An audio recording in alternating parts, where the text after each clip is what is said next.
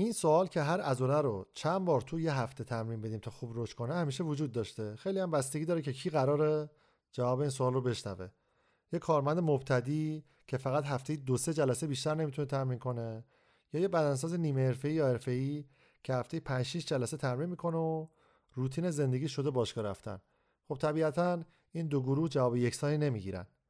اپیزود سوم پادکست دنبل این بار می‌خواد بررسی کنه که چند بار تو هفته یا یه مدت مشخص یه عضله باید تمرین داده بشه. اصلا این تعداد جلسات تمرینی به چی بستگی داره؟ و چی تعیین می‌کنه که ما چند جلسه در هفته تمرین کنیم؟ برای پیدا کردن جواب این سوال هم نگاهی به فصل چهار کتاب شونفلد یا همون کتاب علم هایپرتروفی یا The Science and Development of Muscle Hypertrophy انداختم.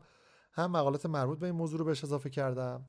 هم از خود کتاب برداشتهایی داشتم تا به جواب درستی برسیم.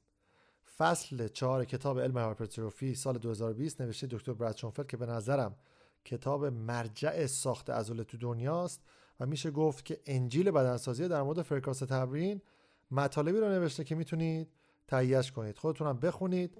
انتشاراتی هم که این کتاب رو دارن و چاپش کردن و هم توی توضیحات می‌ذارم براتون.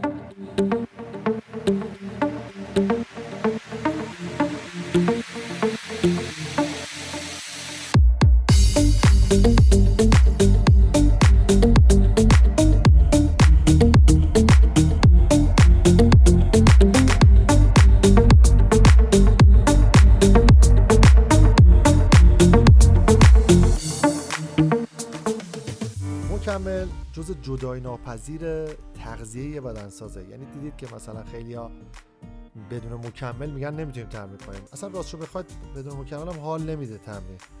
مثل غذا مهم نیست اما خب اگه یکی دو تا مکمل خوب داشته باشی از نظر ذهنی هم رو تاثیر مثبتی می‌ذاره و اینکه خب واقعا هم چند تا مکمل هست که روی رشد عضلات تاثیر خوبی می‌ذاره خستگی رو کم می‌کنه و روی عملکرد تاثیر مثبتی داره.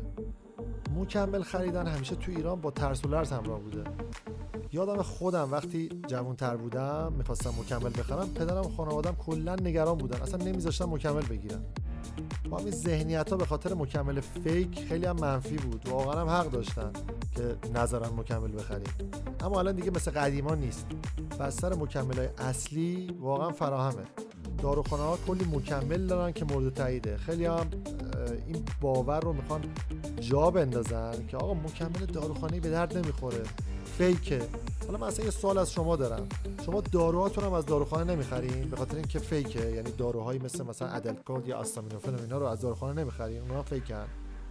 طبیعتا جواب منفیه و همه ما داروهامون رو هم با اطمینان خاطر از داروخانه ها می‌خریم.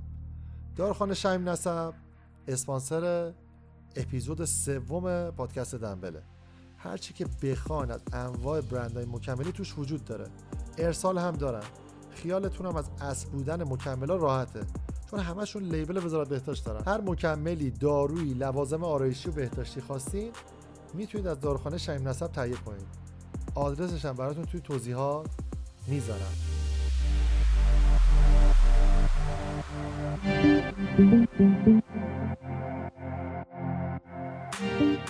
اپیزود سوم پادکست دنبل در نیمه دوم آذر ماه 1400 منتشر میشه و من یاسین لک در این اپیزود در مورد فرکانس تمرین صحبت می‌کنم.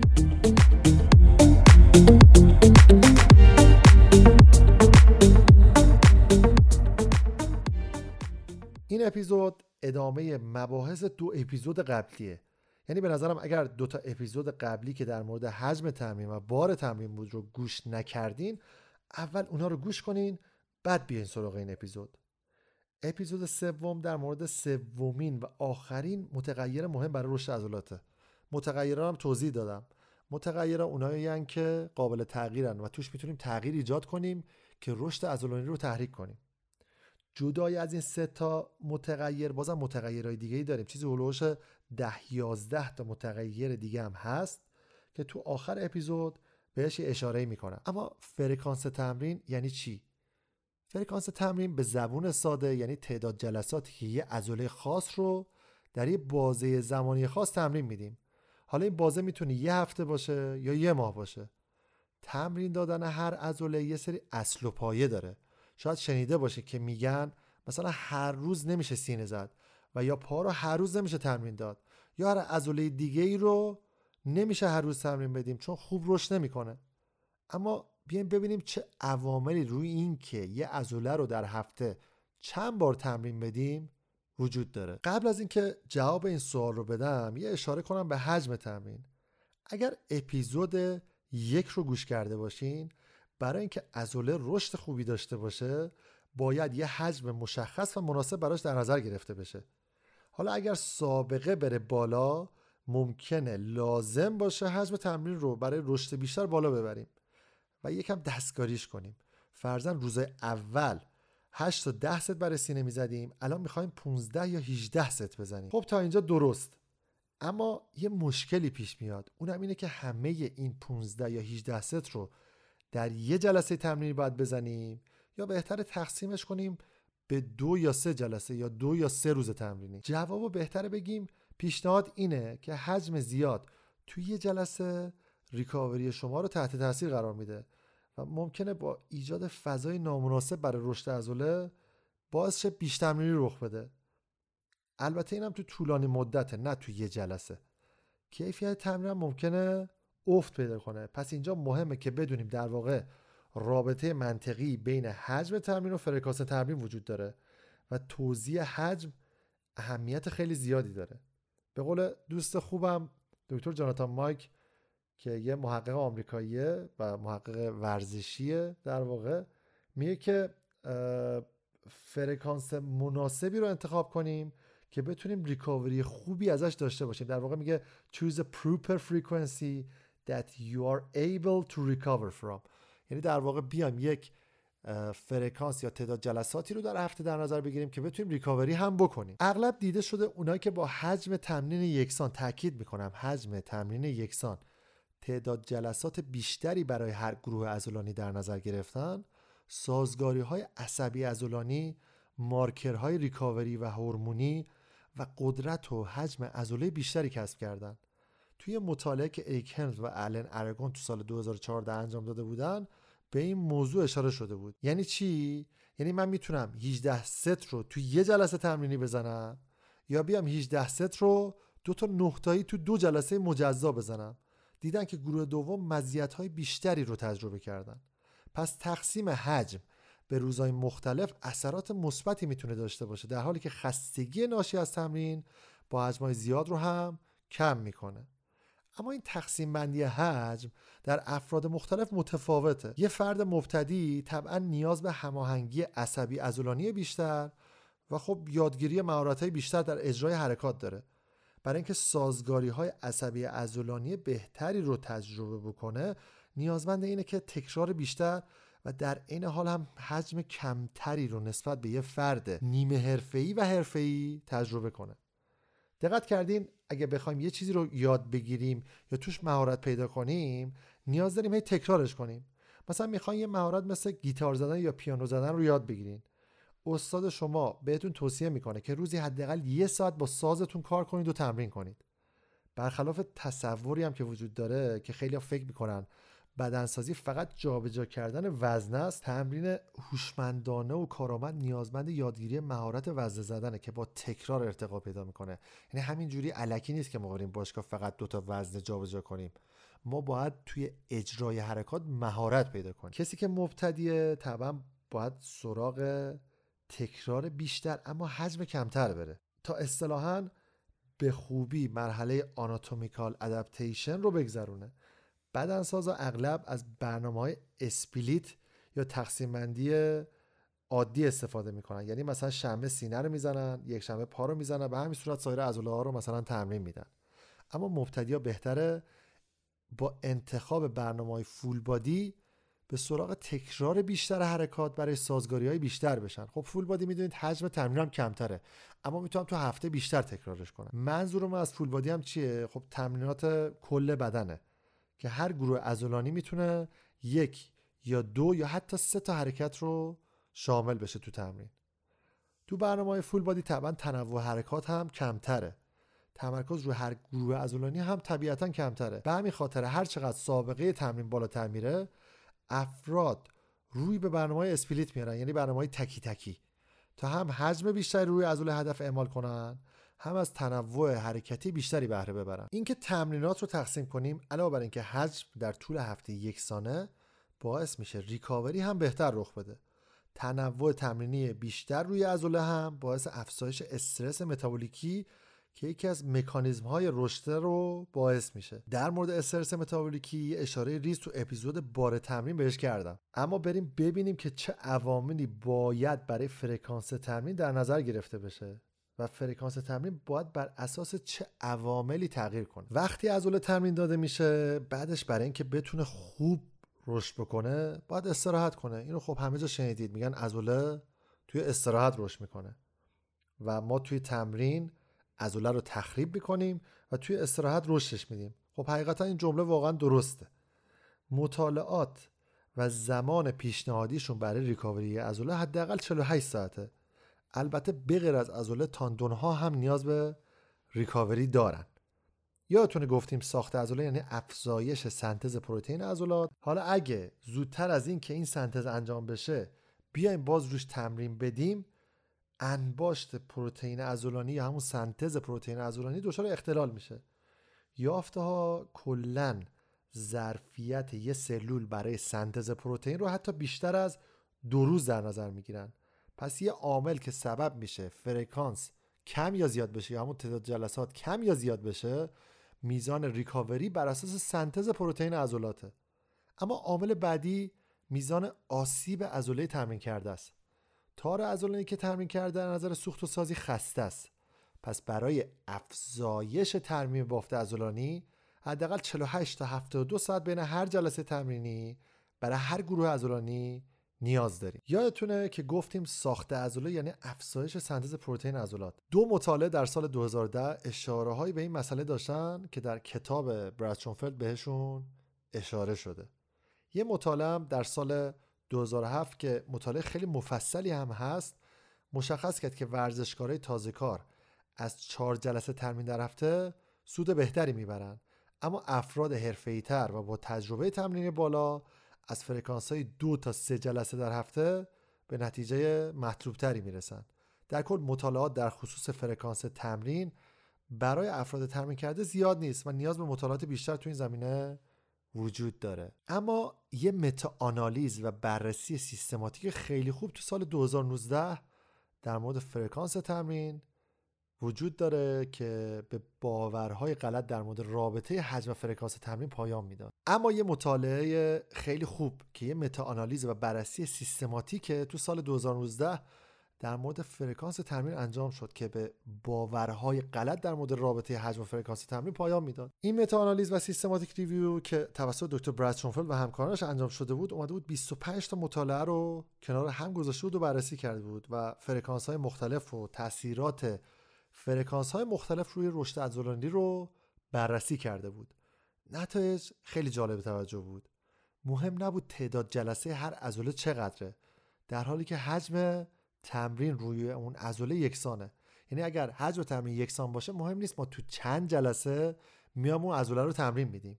یعنی مثلا برای عضله مثل سینه 14 ست هفتگی اگر در نظر بگیریم مهم نبود اونا رو تو یه جلسه تمرینی بزنیم یا بیام یه جلسه هفتایی بزنیم یه جلسه دیگه هم هفتایی باقی مونده رو تمرین بدیم.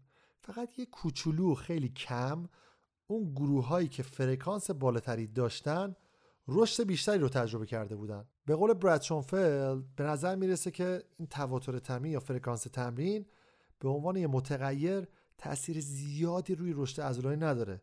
و فقط به عنوان یه ابزاریه برای اینکه این حجم هفتگی رو ما مدیریتش کنیم. تو آخر اون متاانالیز تو بخش نتیجه گیری هم میگه که بر اساس ترجیح شخصی یا همون personal preference یه فرکانس هفتگی خاص رو انتخاب کنید. مثلا ترجیح می‌دید اون حجم تمرین پا رو تو یه جلسه تمرین بزنید یا تو دو جلسه تمرینی بزنید.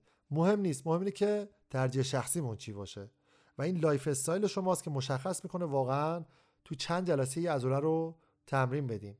اما دیدیم تحقیقات گفته که فرقی نمی‌کنه فرکانس چجوری باشه. اما این دلیل نمیشه تو حجمای بالای تمرینی بیایم همه رو توی یه جلسه بزنیم. به نظر میاد وقتی حجم تمرین خیلی بالا میره اهمیت فرکانس هم افزایش پیدا می‌کنه. اما حجم که بالا میره چه کاری میشه کرد؟ یه راهکاری که میشه پیشنهاد داد راهکار split دوگانه است. تو اسپلیت دوگانه میایم تمرینات رو تقسیم می‌کنیم به صبح و عصر.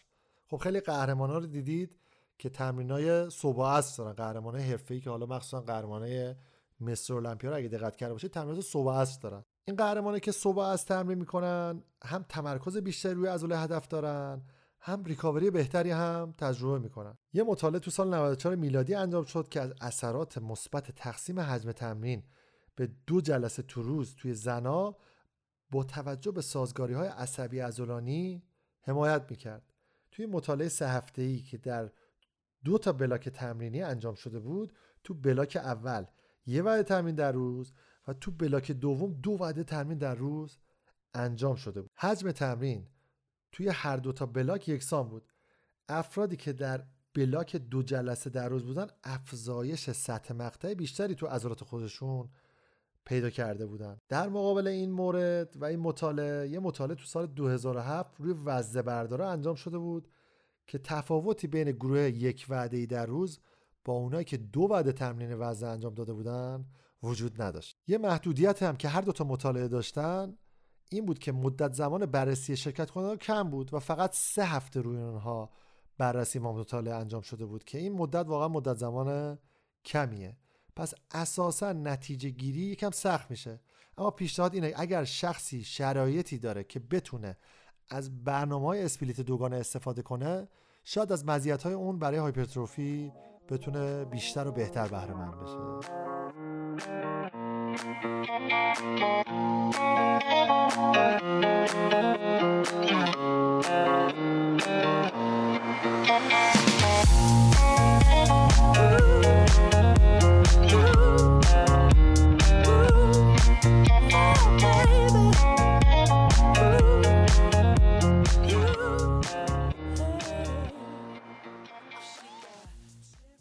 یادتونه گفتم رشد عضلانی یعنی افزایش سنتز پروتئین عضلات نسبت به تخریب اونا. افراد تمرین نکرده و تازه کار سنتز پروتئین عضلاتشون بعد از تمرین تا 48 ساعت بالا باقی میمونه.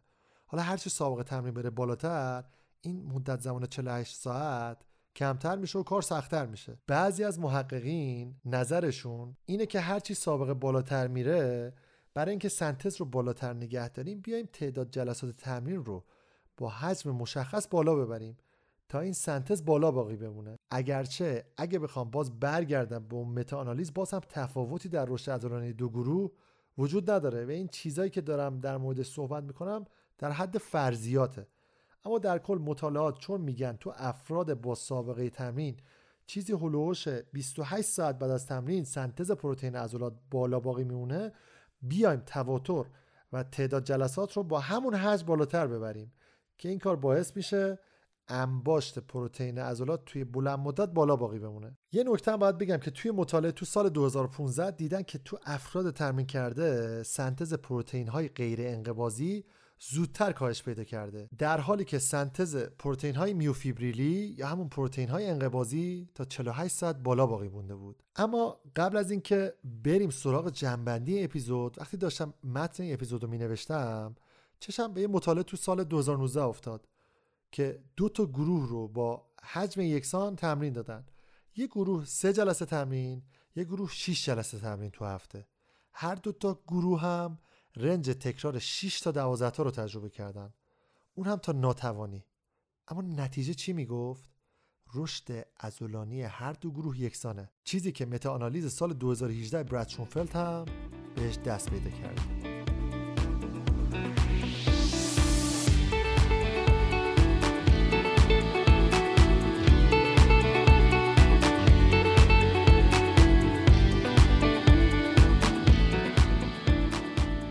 که فرکانس یه متغیره که خیلی سوالات در موردش وجود داره. اینکه چند جلسه بزنیم خوبه یا تعداد جلسات برای یه عضله با حجم یکسان برتری برای رشد هم داره یا نه مطالعات نشون می‌دادن که اگر حجم تمرین یکسان باشه اهمیتی نداره. اون حجم رو تو چند جلسه بزنیم. بازم می‌بینید کار انجام شده داره اهمیت خودش رو نشون میده. اگه یادتون باشه تو اپیزود دوم که در مورد بار هم بود باز هم تو حجم یکسان بار سنگین و سبک به یه اندازه رشد عضلانی رو به افراد مورد مطالعه داده بودن. اما با تمام این اصاف دلیل نمیشه که ما از تواتر و فرکانس های بالاتر استفاده نکنیم. عواملی مثل سبک زندگی زمانبندی تمرین تغذیه و ریکاوری و یه سری موارد دیگه می‌تونن روی تعداد جلسات هفتگی تاثیر بذارن. یه سری افراد هستن سه جلسه تمرین می‌کنن و اگر چهارمین جلسه رو اضافه کنن شاید نتونن خوب ریکاوری کنن و رشد عضلانی رو پیدا کنن. بعضی هم هستن که هر روز می‌تونن تمرین کنن و مشکلی هم باش ندارن. بعضی گروه های عضلانی هم ممکنه توی برخی افراد به تواتر و فرکانس های بالاتر پاسخ بهتری بده. تو برخی گروه هم این اتفاق ممکنه نیفته. در واقع هنر اینه که ما با تمرین بفهمیم کدوم میزان فرکانس تو گروه های مختلف ازولانی برای ما مناسب تره یعنی در واقع با تجربه به این مسئله می‌تونیم دست پیدا کنیم و جواب مطلقی براش بچه وجود نداره. همونطور که توی حجم هم عدد دقیقی برای فرد وجود نداره و با تجربه تمرینی می‌تونیم بفهمیم که حجم مناسب برای هر گروه ازولانی ما چقدره. اما در کل یادمون باشه قبل از اهمیت فرکانس و تعداد جلسات مهم میزان حجم انتخابی تمرینه. اما اینکه با چه وزنه ای تمرین می‌کنیم هم می‌تونه روی ریکاوری ما تاثیر بذاره یعنی وزن سبک باشه یا سنگین. به طبع اون هم روی تعداد جلسات تمرینی یا همون فرکانس تمرینی ما تاثیر می‌ذاره. به طور مثال تمرین با وزنهای سبک و تعدادهای بالا اغلب خستگی بیشتر عصبی به ما میده. یعنی خستگی عصبی بیشتری ما داریم. و به دنبال اون هم نیاز به ریکاوری بیشتر داریم پس فرکانس تمرین پایین تر میاد. در آخر پیشنهاد می‌کنم که اگر تازه وارد هستین بین 3 تا 4 جلسه تمرین و البته با توجه به تقسیم بندی درست گروه های ازولانی کار رو شروع کنید و حجم تمرینی رو که دارید در طول هفته تقسیمش کنید. هرچی حجم تمرین بالاتر رفت ضرری نداره که با افزایش سابقه تمرین این تعداد جلسه ها یا وهله های تمرینی تو هفته رو بالا ببرید و از تکنیک های مثل اسپلیت دوگانه استفاده کنید که گفتم تمرین صبح و عصر. درسته که فرقی نداره مطالعات گفتم فرقی نداره اما ضرر هم نداره و می‌تونه تنوع خوبی به تمرین ما هم بده و همین تنوع سبب تداوم ما تو مسیر رشد عضلانی میشه که همون چیزی که من همیشه بارها تو بحث تغذیه هم حتی بهش کردم گفتم زمانی که ما یه کاری کنیم که تداوم تو تمرین و تغذیهمون بیشتر بشه طبیعتا نتیجه بهتری هم می‌گیریم و چی بهتر از این.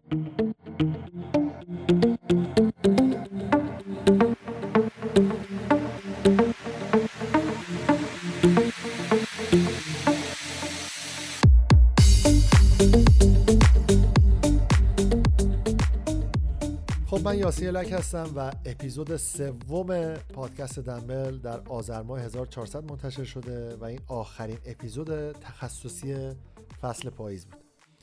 با یه اپیزود دیگه همراه شما هستیم که اون اپیزودم در واقع اپیزود آخر هر فصله که من تصمیم گرفتم یه بحث آزاد در مورد موضوع اون فصل با یکی از کارشناسای این رشته یا حالا قهرمان یا دکترین این رشته داشته باشم که یه ذره بشینیم گپ و گفت کنیم و هم از منظر علمی و هم از منظر تجربی بیایم موضوع رو بررسی کنیم.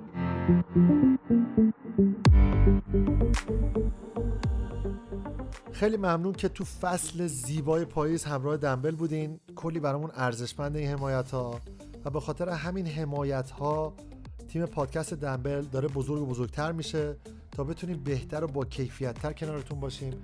تشکرم می‌کنم از اسپانسر این برنامه داروخانه شمیم نصب که همراه من هستن. هیچ توقع و چشداشتی هم ازتون نداریم جز اینکه پادکست های دنبل رو به دوستانتون معرفی کنید.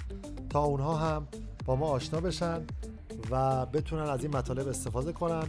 دمتون گرم. مرسی همراه بودید. دو هفته دیگه سعی می‌کنم اپیزود چهارم و اپیزود آخر پادکست دنبل تو فصل پاییز رو تقدیم حضورتون کنم. مرسی همراه بودید. به زودی با فصل دوم دنبل کنارتون خواهم بود.